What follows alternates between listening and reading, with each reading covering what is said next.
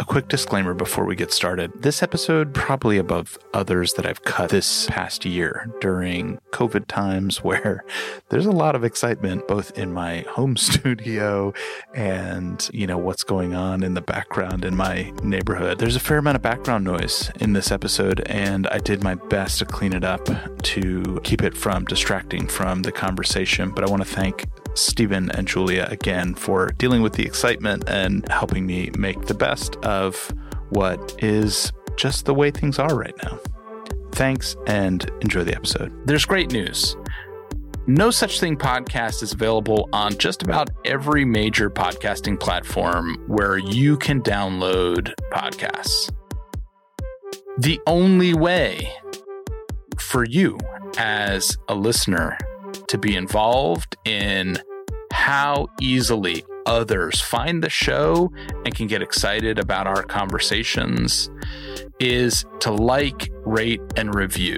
That is your input to the algorithm to let folks know that you care about the content and you want to support it. Also, I hope you'll head over to facebook.com slash no such thing podcast. Like that page to follow for early releases of new episodes, as well as additional content from guests, events, and other things from partners and friends. And one of my favorite sticky posts, the listener survey to help us learn more about you and give me some input about what you hope to hear on future episodes. You're the best. This is No Such Thing, a podcast about learning in the digital age. I'm Mark Lesser. We no longer live in a world where AI is something we can speculate about in a futuristic way. We're there. In the same way we think about the environment, a warming Earth is not speculation about a dystopian future we need to think about the impact and potential AI has on right now. How will its impact be carried by students today as tomorrow's leaders?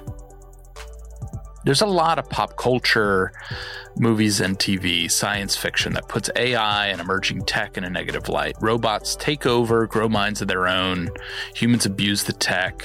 We lead ourselves to a futuristic dystopia. This is all a fiction, of course, but I'm not the first to suggest that it's worth looking at the truth buried here. The thing about tech that scares people is how quickly it evolves. And sometimes we make the mistake of thinking that it's the lack of human involvement that makes tech scary. The truth is, that really is a terrifying thought, but not nearly as scary as a reality where understanding and programming AI is the role and concern of a privileged few. Tech will continue to increase pace. But if there's one thing I hope you take from this conversation, it's that if we don't have the right humans with the right education at the table, whether in building the algorithms or shaping policy to guide what's just and equitable, leaving AI to the chosen few can indeed feed a dystopia in a way we didn't intend. We have the ability to create AI that reflects humanity and serves our needs. We can be the critical minds behind inclusive AI and AI that's ethical. Or we can let the few at the controls lead the rest of us. I believe education is at the heart of ethical AI. It infuses critical reflection in future leaders and lays a foundation for conversations like these to be continued well beyond our own future.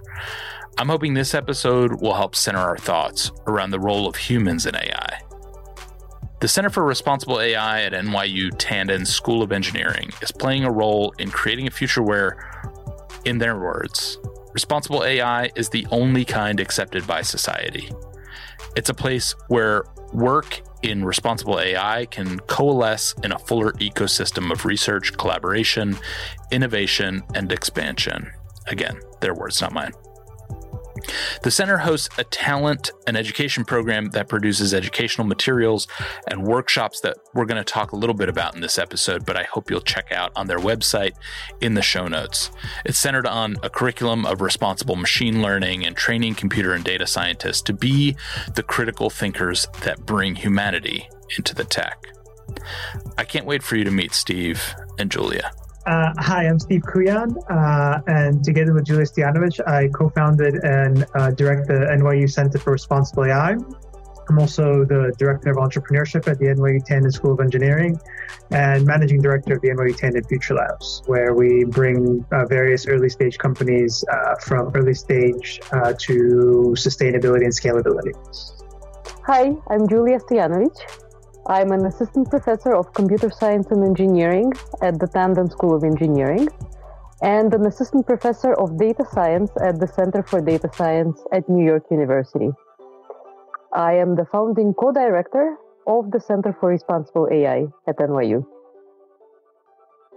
I want to talk to you about your work Is um, you too are really integral to this center that started up at NYU through Tandon, and uh, it, it really is. I th- I think from what I the research that I've done, the the joining of forces. Because uh, Stephen, you've been uh, really building, working at at building an ecosystem um, around New York through NYU for some time, and and through different initiatives. And Julia um, engaged in different work, and and yours feels like a coming together, a sort of confluence of efforts. And I wanted to have you talk about how you came together and where the idea for the center emerged from my perspective and sort of what led me to uh, perhaps serendipitously uh, joining forces with Julia, which ended up being perhaps, uh, as you mentioned, a really unique opportunity for us to build something uh, not just interesting together, but from different perspectives. Is uh, you know I spent the better part of the last decade uh, or more trying to find ways to introduce new products into the market, help early stage companies ensure that the, the, the the problems that they're trying to solve can have the highest likelihood of success and sort of becoming uh, early stage companies. And over the course of the years, you know, even though it's only been about a decade, we've seen various technology cycles and the introduction of AI, um, and and through that have built a really, uh, I think, uh, interesting lens into what it takes to uh, to go from ideation and inception to product and market to a sustainable and scalable venture funded uh, or bootstrap startup. Uh, and when I had the opportunity to uh, to to to work with Julia on on, on uh, hypothesizing how we could put together Center for Responsible AI, it sort of struck me as an ideal opportunity to take the things that I've learned and uh, kind of come to the realization that it is not mutually exclusive to introduce a product into the marketplace or introduce a really exciting startup into the marketplace and it not uh, abide by some level of sort of responsible AI and and and, the like. Um, you know, especially over the last three years, uh, my focus has been uh, introducing uh, as many AI companies into the marketplace as possible. You know, as we've seen, it's an incredible opportunity from a from a venture perspective uh, and from an efficiency perspective in terms of uh, various commercial opportunities. And quite frankly, I was I was doing so blindly without understanding some of the implications that AI has uh, on society and the like. And Julia really opened my eyes to the research that she's been doing, and uh, I think together we wanted to do more than just create a research center that uh, uh, posits around what are the potential opportunities, but really made lasting change on society uh, by taking what is the most exciting a- aspects of research, a lot of it uh, with Julia, and really, you know, finding a pathway to bring it to market through education and products and services uh, and the like. Julia, okay. was what? Uh, how how um what's what's your your version of you guys coming together? Uh, the reason I ask is because it it feels like such an amazing partnership for the mission, the the orientation of the mission you all are after, and either it was like the happiest accident uh, ever that you two bump into each other. But Julie, if I'm if I'm if I put myself in your shoes, I'm, you know, and doing the research that you had been doing and working as a professor in computer science and engineering, um, I see Steven and I'm thinking, like, if I could get my hooks into this dude, um, I could affect you know the the the ecosystem so deeply because if I can convince somebody who's doing so much fostering of new talent in business and new uh, new businesses as they go from this startup phase to um, to working, it feels like that was such an amazing opportunity. Was it a happy accident or was it by design? Did you see Stephen and think I need to have somebody like this in my corner? So it, it, was indeed an accident. And when you first asked that question, and Steve started to respond, and he said that this was a serendipitous, uh, you know, meeting and and collaboration. I also wanted to use that word. So this means that we we think alike, Steve. Uh, so absolutely, it was a very happy accident. Uh, but I also don't really believe in accidents and in luck. I think that we both were open to seeing in each other and in the directions of the work that we each have been doing a very synergistic uh, opportunity, right, to make impact in uh, the AI ecosystem. And so, my kind of little story here is that as an academic, uh, I'm not really expected to be doing the kind of work that the Center for Responsible AI is doing.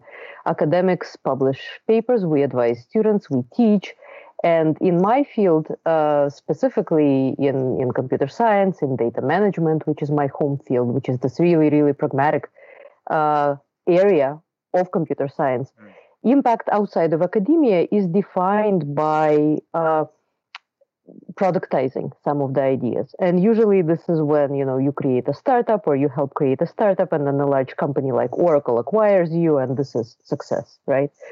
Uh, so these are, you know, business solutions and kind of, you know, the larger the company is that is adopting your technology, the more successful you are in terms of impact. But this is not where I think impact needs to happen or needs to continue to be happening today in the context of responsible AI. Mm.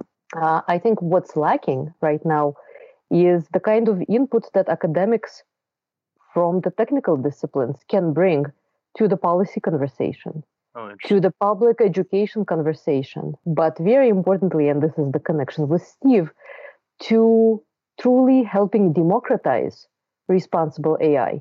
It's much more difficult, it's much more expensive, it requires a lot more expertise to do AI work responsibly than to just do it somehow.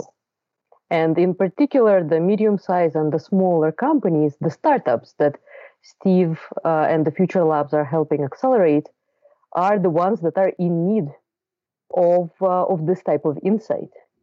And unless we are able to make it so that uh, this knowledge and the practice of thinking about the social implications of AI is standard part of the design of these products, of the evaluation of these products, and of their adoption, we are going to uh, further exacerbate the divide between the large companies that can afford to be ethical if they so choose, right? I mean, we're seeing large companies fail at this, obviously, and the smaller companies that simply cannot afford to uh, build technology in this way. And uh, what Steve and I both believe is that responsible AI is the only sustainable AI that we can build, mm. right?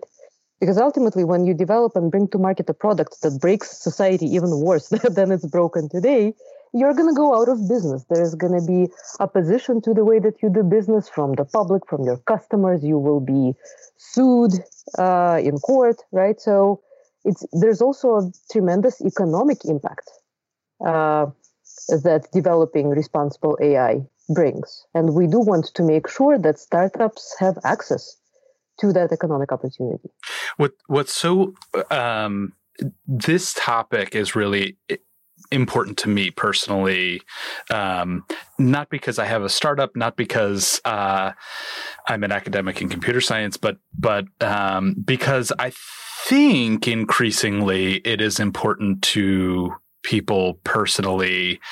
Uh, through so many different doorways. Um, but if you are, if you consider yourself a, a citizen of the connected world, um, this topic is important to you. And what's what's heartening to me is to people can't see over podcast.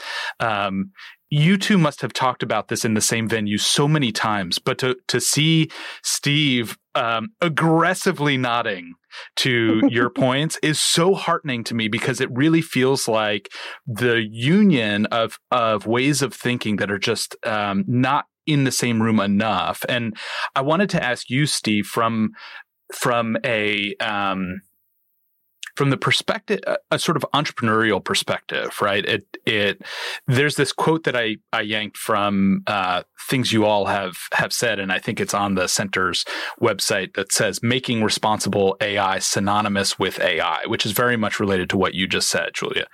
Um, it it suggests that there are two ways to look at AI, and I wonder, Steve, if you could just describe for us um, typically what you see from entrepreneurs about the two these two. If there are two AIs, um, what do they what do they usually um, look like to the entrepreneur? Certainly, and, and I and I should note uh, because I know Julia won't take credit for it that that quote should be attributed to Julia for the history books. Uh, I think it's to, to, be the first I've said it, but um, uh, I think you know, Mark. The reality is, most companies don't necessarily have enough access to education, which is again why uh, such a major focus of, of, our efforts is education. Don't have access to the education around what tools are available. Uh, so what you get in the industry is a, a, bit of a bifurcation where there's a lack of knowledge. So startups will commercialize or you know bring to market whatever technology is available. So you know they'll take any one of these uh, uh, open source uh, data sets, some of these open source tools, and you know use whatever you know for example using you know know a lot of i know a lot of uh, companies that uh, do any sort of nlp work will take like the enron data set uh, of their emails. And you know like we all know that's a very biased email but it, it, you know it's a means to an end. So we need to develop this tool it's what's available so we'll use it. Um, so i think there's a lack of knowledge on one end of the spectrum. On the other end of the spectrum that julie alluded to is there are companies who are very conscious of this issue that are uh, very aware that there is something that should be done and there's a lack of availability of tools, expertise, and the like to make it a reality. We've we've talked to companies in the process of the formation uh, of the center that have told us that they spend months uh, trying to identify experts because they know that the tools that they are trying to release into the marketplace may negatively impact society if they aren't done so in a responsible way. So I really think that the gap that exists between the two things that you mentioned in the quote is really one of uh, lack of education and lack of access. And that's mm. sort of the two things that we're trying to solve uh, really as quickly as possible. Because in order for them to be synonymous, uh, we have to democratize access to the education around the topic. So everyone who wants to learn about responsibility, not just startups, uh, but you know, uh, Julia alludes to this many, many times, the general public, uh, and really anyone. Because otherwise, how, how can we have uh, a conversation like we're having now if we're not all at least uh, knowledgeable enough to a certain point around the topic uh, and then access and availability of tools uh, so that if somebody wants to do something, if somebody has an intention to release something that abides by this notion of, you know, responsibility, I should be the only type of I, they can do so. And it shouldn't take months and hundreds of thousands of dollars to release a product that can do that. So, is it safe to say that the position for you both is um, that responsible AI does not need to.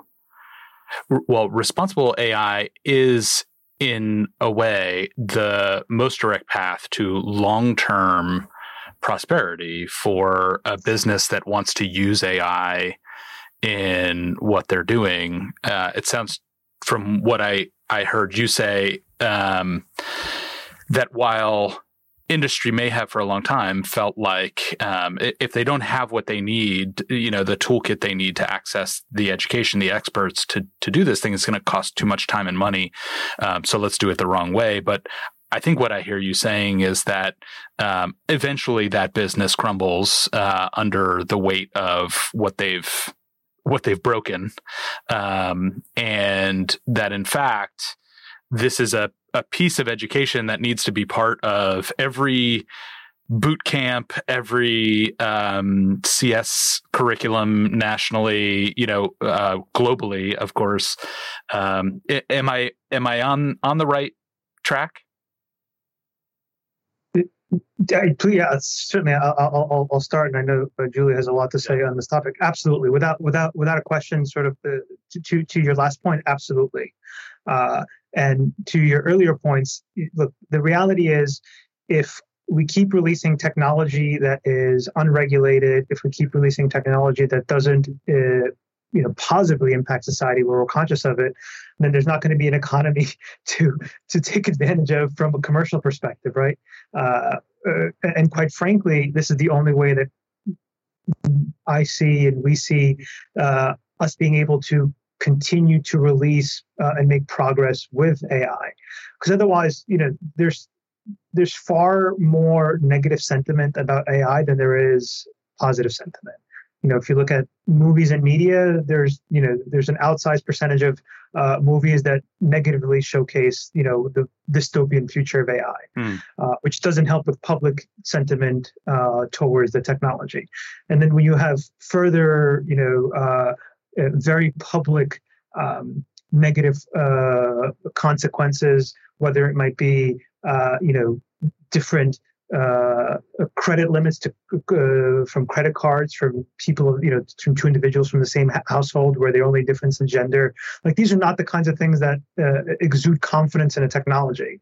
So the this is not only important to to society and from a commercial perspective, but it's one of national interest as well. We, you know, we're effectively in a global uh, race for for AI dominance, and unless the public accepts the technology, uh, there's going to be there's going to be a lot of difficulty in in releasing you know. Uh, continued commercial applications of AI across all the different areas where we need more efficiency. You know, healthcare being a prime example. Uh, so, you know, the sooner that we adopt this, uh, and you know, sort of uh, the sooner that we adopt this, the better off we'll be as a society in the short term, and the more commercial opportunity will be in the long term. But I think the, the difficulty is uh, what we're trying to prevent here is uh, some of the potential negative uh, outcomes uh, that we can't foresee. Right. So we know that they, you know, we already know from the small sample size of some of these things that we've seen uh, that it could it, it's already bad and could get worse. So it's a really difficult, um, I think, situation in, that we're in, where Julie and I are trying to lobby, and many, many others. You know, certainly, there's there's a whole global effort around very similar topics. Uh, but we certainly believe that New York City uh, and New York, New York is is a prime region for this. But you know, it's it's very difficult to foresee what are the potential negative uh, circumstances if we don't do anything. Uh, but I think that's enough of an incentive for us to do as much as we can now. Julia, you one of the um, let me say first that there is a six hour long version of this conversation where I'd I'd like to dig into three or four things that you just said um, that we're not going to have today, but I, I hope we can have at, at some point, um, and and uh, including the I, I'm really interested in what you described as the sort of race for dominance in AI, which um, is a whole rabbit hole that I'd love to go down in some at some point because I don't think a lot of people, myself included, completely realize what's at stake in in a race for dominance um, around AI. Um, I do want to shift but but maybe that's a, a teaser for an, another conversation.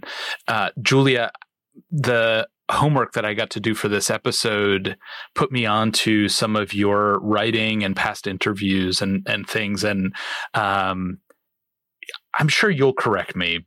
I'm just a, a, a layperson, but I feel like I've I've read the work of a fair number of engineers and computer science professors, and you write really eloquently for an engineer, computer science professor. There are all these beautiful, uh, pull, you know, pulled quotes that I had in my notes. One of them is is um, this: you say Uh, we technologists no longer have the luxury of hiding behind the unattainable goals of objectivity and correctness. The burden is on us to think carefully about our place in the world and to educate ourselves on the social and political processes we are impacting. Society cannot afford us moving fast and breaking things. We must slow down and reflect which gives me I just got goosebumps just like getting getting to the end. It I know it it sounds like old uh it's like old hat to you, but uh it, it feels so good to read. And there are a lot of folks who listen to this show who uh, are computer science educators, uh, folks who work in STEM, which is science, technology, engineering, math. As you know, uh, I'm explaining for other folks who don't work in that space. Um, and the question I really wanted to ask you after reading that quote is um, do, is one of these a better characterization? Um, one, that ethics is missing from the computer science curriculum, or that computer science is missing from the ethics curriculum? Does one strike you as more right than the other? Uh, thank you for, for the question. And of course, thank you very much for the compliment. I very much enjoy writing, and I'm glad that it's. Uh, it's understandable and that you you can relate to the sentiment that Most I'm definitely. conveying. Uh, so, in terms of the question itself, I really think that we need to boil the ocean here in terms of building bridges uh, in understanding, in creating a nuanced understanding of where technology fits and sits in society so that there isn't the next AI winter where once again we overpromise and under deliver, mm. right? But in a very different way this time. Um, so maybe we'll we'll go back to that in just a moment. But uh, I don't know whether it is uh, more urgent for us to educate computer scientists on the ethics and on the social implications of the technology they're building, or if we should rush to educate non-technical people about technology. I do feel that we need to do both of these things simultaneously because we need to come to a place of a dialogue. We do really need to be able to not only bring everybody to the party, but also allow people to dance with each other. Um, and in some sense, I think that it's easier to educate members of the public about technology or non technical folks about technology than it is to educate technologists about ethics technology, uh, computer science in particular, uh, is very easy to put inside the box. We can very nicely define the models. We can very nicely explain to ourselves how the world somehow is projected into these models. We can reason about the properties of our technical systems. And ultimately, very often, there is such a thing as a ground truth. Your system either works or it doesn't work. Mm. And you can use the scientific method to test whether, in fact, it works. So, like, you build a chair. Is it a good chair? Well, are you able to sit in it? Is it comfortable? Does it break when you sit down? If not, a good chair, hmm. right? But with ethics, it's so much harder. Exactly because there isn't really a ground truth. A lot of this is about human judgment. It's about uh, distilling and operationalizing. I hate that word, but that's actually what it is, right? Actually, putting into concrete technical steps ideas that defy a definition. Hmm. Um, so we we need to do both, and uh, both of these things have have to happen yesterday. uh, both are hard, but we really just cannot step away from this challenge. Um, and I also think that we technologists have a tremendous responsibility to be explaining what we know uh, to the people around us who are non-technical. There is always this uh, attraction kind of in showing to others that you know something that is so tough and so exclusive and that gives you this power to really be the centerpiece of, of, of society of the conversation right mm. but we really need to look inward and and and work on uh, on breaking these barriers yeah, uh, yeah. a uh, a developer friend uh, and coworker of mine recently uh, made me scribble down and and put a sticky on my monitor here that says um, that says merge conflict, which, um, as you guys uh-huh. probably know, is a pretty typical it's a phrase in computer science that you know relates to a, a bug when two things are sort of um, contrasting in a way that causes things to break. Am I? Is that an okay? Uh, yeah, yeah, yeah. That, that's a, that's a slightly meta kind of characterization. But this is when two people are working simultaneously on something, and both of them think that their version of that something, the next version, is the one that should be used going forward. Right. Usually, we use version control systems, yeah. and when two people try to commit to that version control system simultaneously, you will get that conflict. Yeah.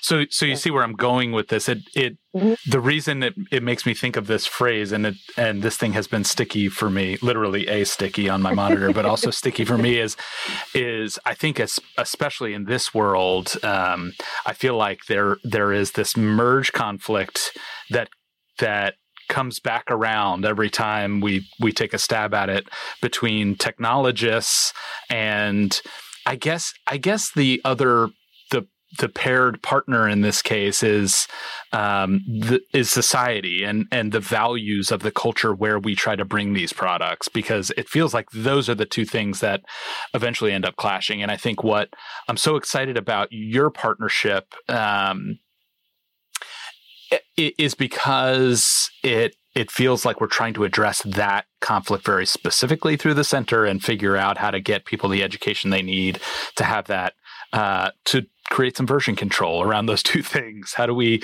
establish a set of values around AI that help us see it as a, a friend and a support to what it is we're trying to do uh, culturally? And on the technical side, how to do that in a way that meets people's expectations? I, I hope that's not too far a uh, a uh, uh, a bastardization of the the term in in a technical sense but um, i do one of the things that i wanted this episode to do is to bring to light an example of where these two things come together and i think 1894 is a really good place to do it. So um, 1894 is for you know most folks who who maybe aren't following this uh, is a proposed law in in New York State, and where I wanted to start was actually having, and you guys can correct me or present a different way to do this if you think there's a better way. But um,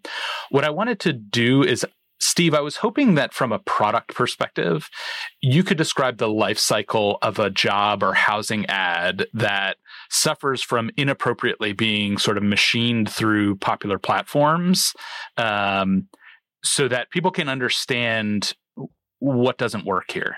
Sure. And perhaps I'll even, if you allow me, tie in why the whole notion of AI and hiring is so exciting, not just for companies in general, but especially for early stage companies yeah. uh, or anyone, you know, um, uh, or any uh, or any company for that matter who may be uh, resource constrained. Yeah, please. Uh, so uh, there there have been tr- a tremendous number of companies that have gone on to solve, you know, as we sort of apply AI to various efficiency problems, the whole notion of AI in hiring. Uh, the reason this is exciting from a commercial perspective is, as we know, there are typically dozens, if not hundreds, uh, if not thousands of applicants for certain jobs. It is uh, impossible for any human being to review all those uh, applications. Uh, and it, it is certainly, you know, in the hope of, of some, perhaps some, um, uh, some you know the hope of, of, of some notion of, of, of building uh, efficiency without compromising ethics. There's some potential uh, opportunity that exists to apply AI to this solution that would make it easier for a company to better sort between all the potential applicants to determine who might be uh, the most uh, fitting individual or group of individuals to potentially interview. Now, there's a lot of, and Julia can certainly speak to a lot of the, the issues from a technical perspective why this was not just difficult um, to do, but uh, uh, also very complex and complicated, uh, given that you have to use historical data to build these models. Um, but it is something that uh, I think has uh, grown to include a, a lot of commercial interest uh, because it's a very large market opportunity, again, from a venture and commercial perspective. There is a lot of money that's spent on hiring. Uh, so there are a lot of tools available uh, in order to solve these problems. The issue, of course, arises is, you know, how do you benchmark these tools? Which tools work? Which tools don't? Uh, and so on and so forth. So 1894, uh, and uh, I think I'll, I'll, allow Julia to talk about it a little more uh, because she's she looks at it from so many different angles. But tries to solve a lot of the the regulation that's lacked when you do something so complex yet so sensitive as determining who does and does not get a job mm. uh, based on you know you know you sort of you can call it science. A lot of companies call it science. A lot of companies call it intelligence but it really is very far from that uh, it's just a sort of data approach to determining who might be a good fit for a role. But let me perhaps pass it to Julia just to share a bit more about um, uh, the bill itself and, and, and our efforts and why it's so important to solve it. Great. Right. So uh, this is actually this discussion is one of the examples where Steve and I respectfully disagree, perhaps, right? And yet we're we're able to have very, you know, nuanced and then civil conversations. And that is I remain to be convinced uh, that AI is useful uh, in predicting social outcomes, which is what these algorithmic hiring tools purport to do. Um, and even if we were able to use AI, if we were able to use essentially, you know, pattern recognition of some sort to predict who would do well on a job and who would not, because people similar to them did or did not do well on the job in the past. Mm. A big question for me is whether we should be asking machines to be making such predictions because they are, uh, in, in doing so, we are denying people agency.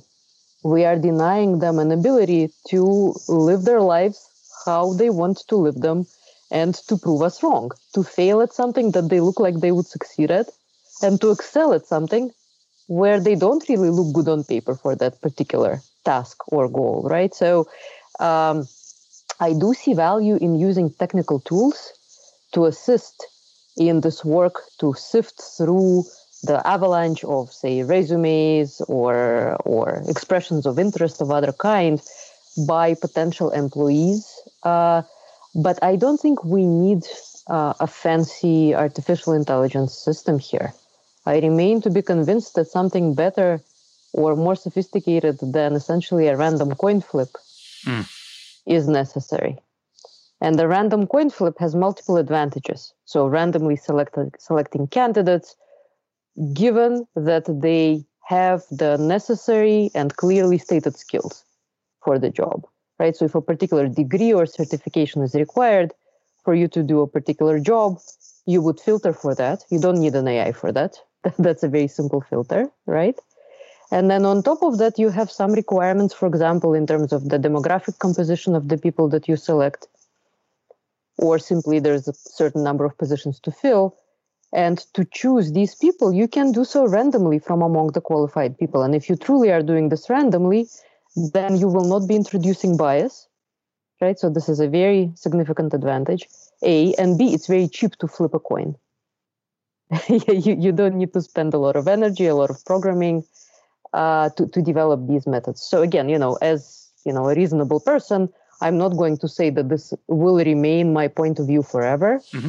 I would would love to uh, to see uh, a convincing argument to the contrary, but the burden is on the producers of this software and on the employers using this software to demonstrate to us that in fact these machines work using the scientific method. Why reinvent the wheel? Uh, sorry, this is a kind of a um, tangent no. from from what you asked, but yeah. not at all. Steve, I'm gonna I'm gonna give you a, a chance to to respond.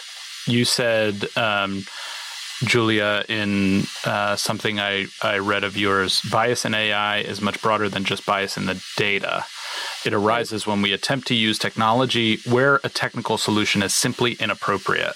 So I think a, a great sort of encapsulation of, of what you just said. So, Steve, take us um, I'm I'm just so curious to I, I hate to even interrupt because I'd much rather you guys just have a conversation about this.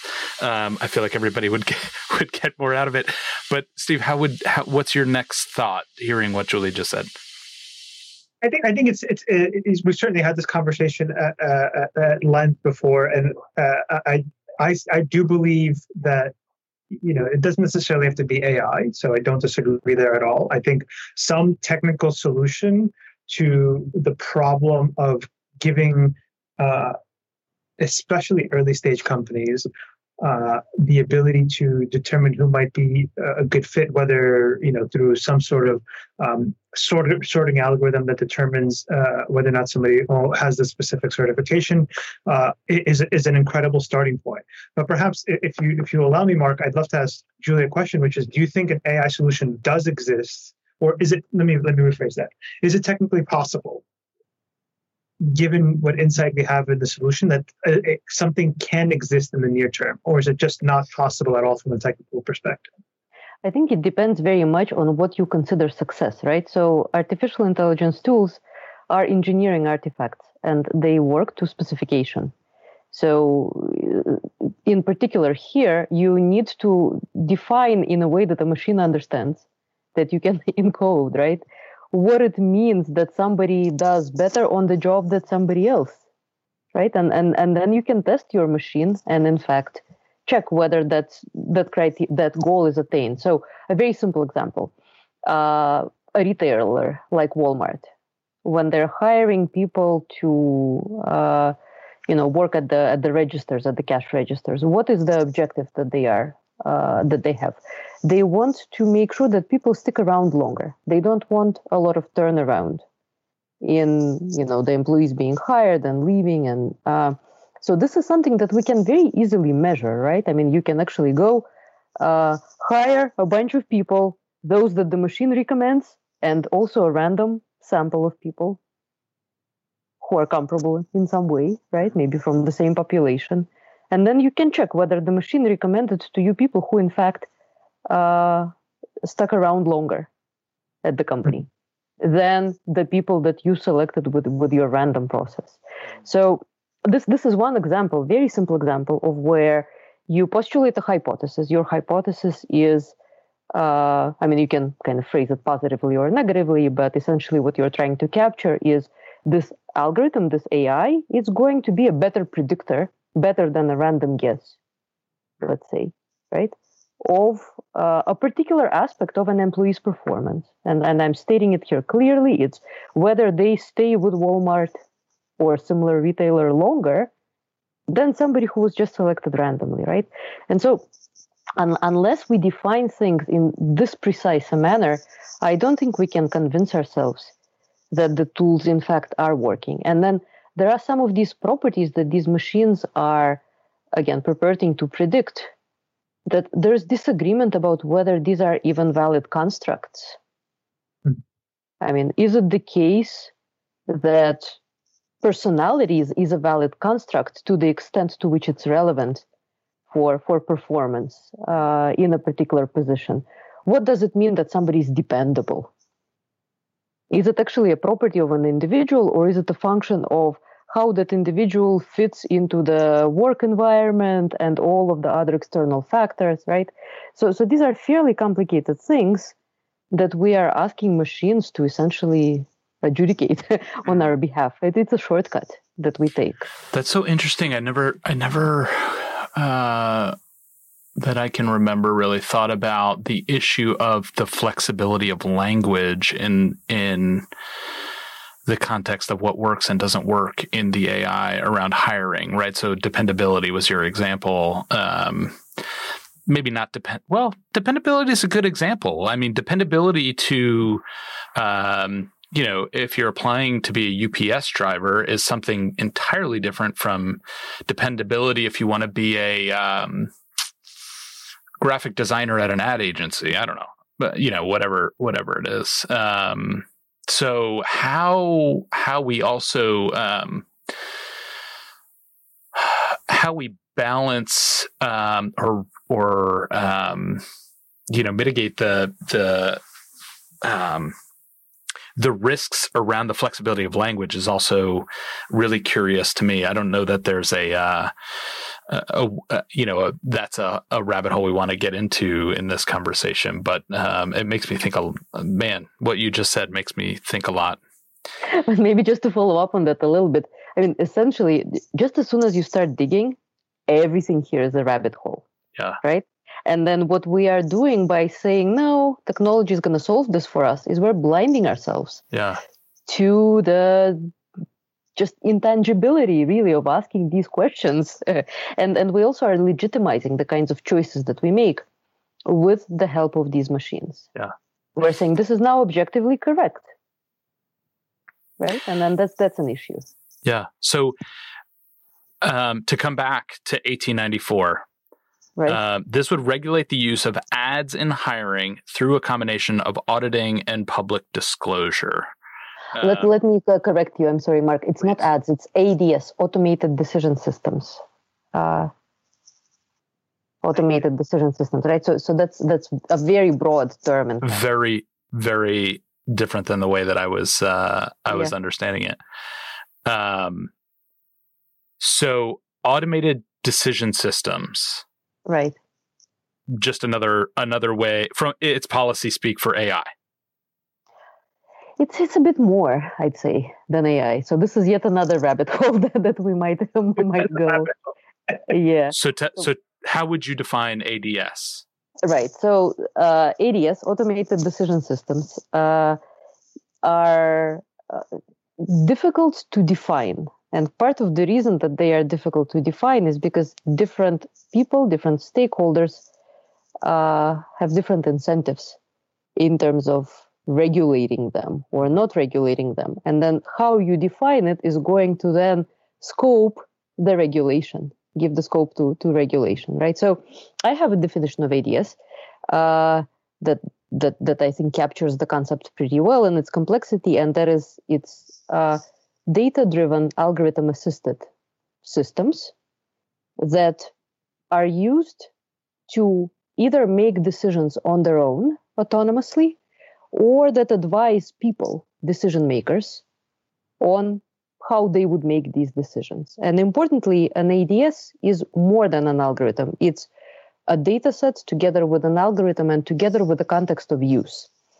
And uh, what's important is that the context of use has to be somehow impactful. So when we talk about automated decision systems and the need to regulate them, it has to be something like uh, a system that is used to give access to economic opportunity or uh, to you know uh, restrict uh, access to services, let's say, or grant access to services. So it's something impactful. It's not, you know, a system that decides what color shoes to show me when I browse the web today.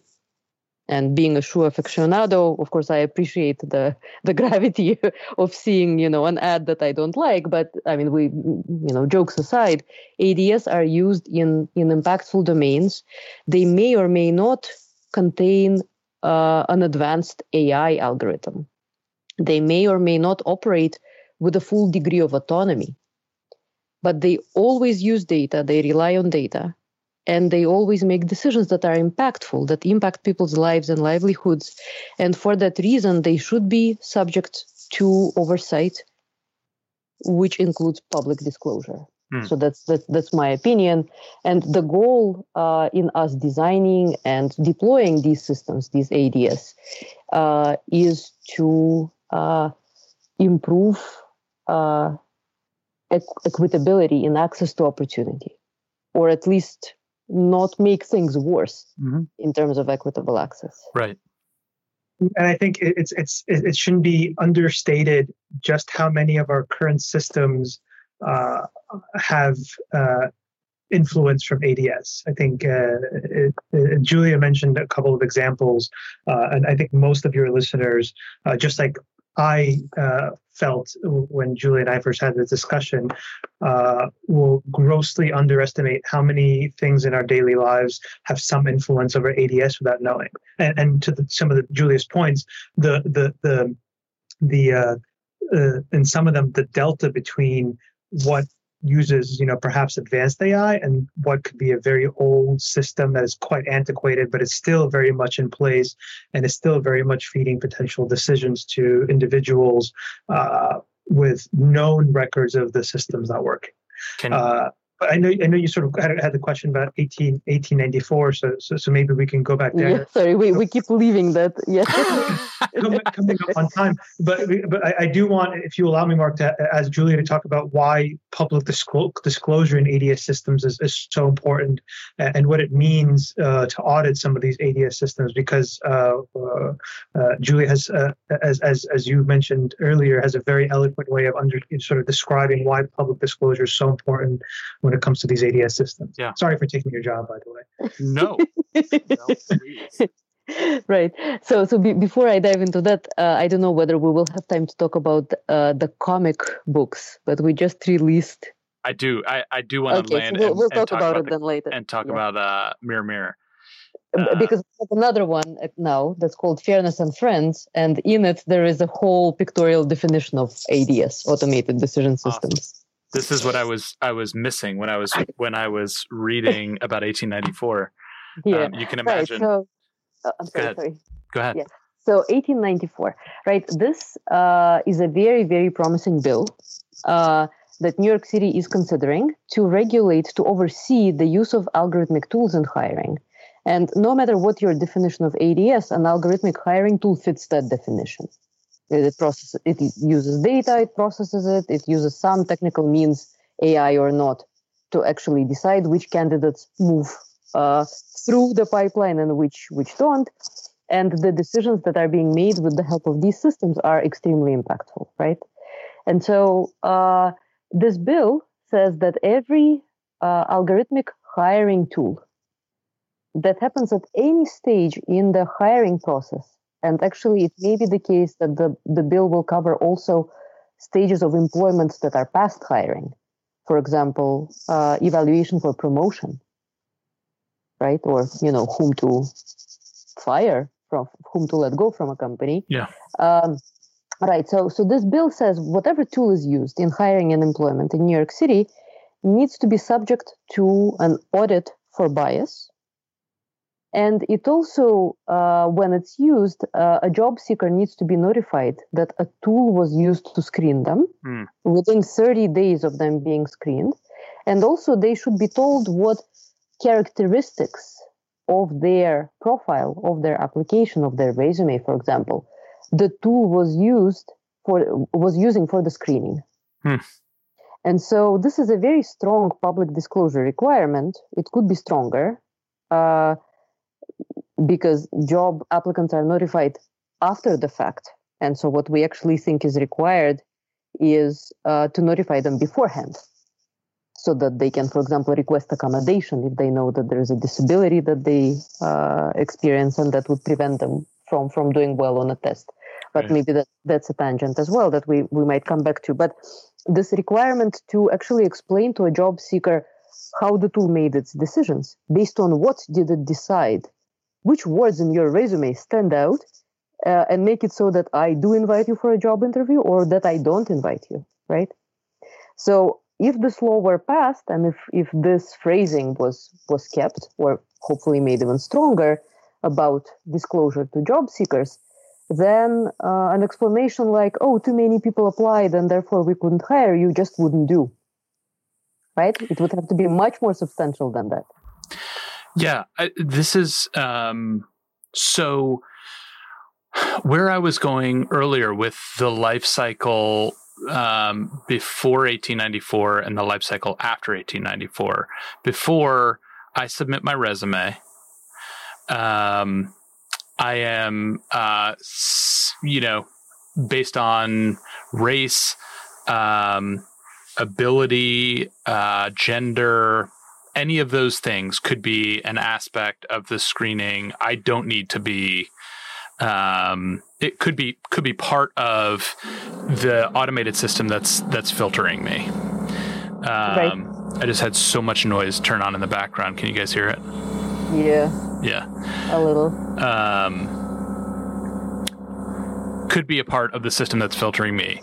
In a future life cycle for a, a job applicant.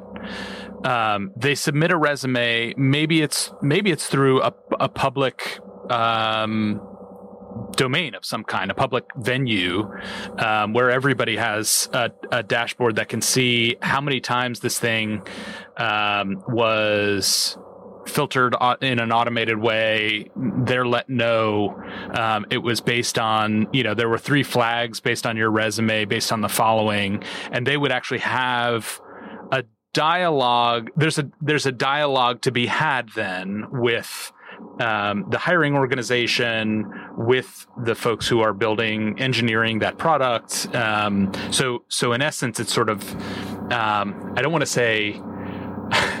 I'm resisting the temptation to say forcing us into this space where we need to have this Indeed. conversation, but it Indeed. but it is uh, forcing us right. into that space. Um, and and it, it's exciting. Steve, do um, I would imagine the folks who are working with you in uh, in in the early stages of startup know what they're getting into in terms of your feelings about about these things, uh, right? But I would imagine that many are looking at things like 1894 as a real barrier to business. Um, do you hear that, or am I out of touch with where young entrepreneurs' heads are? Yes and no. Um, I think for most early stage companies, uh, they uh, they see a potential solution and and and I think because of a lack of again back back to there being a lack of education you know I know we didn't we didn't have a chance to talk about all of our focus on public education and and why it's so important but I think because of a lack of education they uh, are unaware that this is a potential problem hmm. you know unfortunately if if, if someone uh, is selling a potential solution and you know, I think a lot of the solutions that we see out in the market uh, misconstrue some of the, the, the validation in the technology uh, that they receive. Uh, I tend to, you know, have a bit of confirmation bias that if I see somebody selling me some sort of a solution and it says this has been proven in X setting to be fair, I'm going to buy that, unfortunately, right? That's that's the unfortunate circumstances of me being an early stage founder and being able to devote perhaps two minutes to determining which software solution I'm going to use to work on, uh, to sort of to work with to determine who I'm going to hire. So I really do think it's a lack of education. If I was aware of the potential biases that some of these softwares would have, I would certainly devote a lot more time to it. And I think a lot of our founders, and I think founders generally, uh, care about these problems. Um, they certainly want uh, the solutions that they're using to be reflective of the culture that they develop within their companies. But unfortunately, I just don't think that this is um, this is a part of our discourse enough. So it's it's not a topic that comes up uh, unless you know through some luck a founder understands that the technology uh, isn't quite up to par which is you know uh, i guess you can't you can and you can't blame the founder here because they're also commercializing ai so they know the limitations of the technology.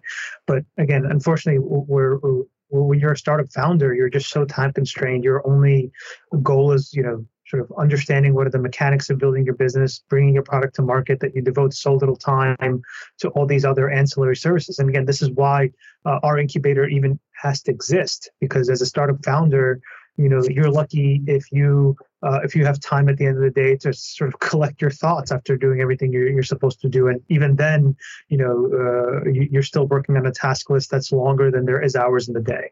Uh, but i think public education is, is perhaps the most critical component here so that's actually a perfect place to land um, it, it, because it points us right to comics and Mirror Mirror and um, right there are if if public education in fact is is a, a part of the charter of um, of the center, then there are lots of learning design choices to be made, including medium. You know, what how do we get this um, some of this learning out there? And one of the media you've chosen is comics. So tell me about mirror mirror and the new and the new um, volume and uh, plug away because I want to I want to make sure that all, links uh, links will be will go out with the show notes and everything else. But but so that they hear it from hear it here first. Uh, Great, thank you, Mark. Yes. And uh, this, of course, is one of my favorite topics to talk about. And again, if people could could see me, they could see me smile uh, when when you bring up the comic. And uh, so so we have a comic book series uh, called the Data Responsibly Comics so far two volumes uh, of the comic book have have been produced by us uh, and the way that that i started participating in this and that we started producing comics is again uh, serendipity. Um, an absolutely brilliant uh, person Falaah Arif Khan uh, contacted me. She applied to uh, go to grad school at nyu and she saw that I'm interested in responsible data science and that I teach a course on responsible data science. This is a technical course that we offer to graduate and now also undergraduate students at NYU who are in computer science or in data science. And so Falaah uh, saw the course and she said, I'm a computer scientist by training. I'm also an artist. And here's a sample of a comic that, that I've been drawing uh, to discuss AI to make it more publicly accessible.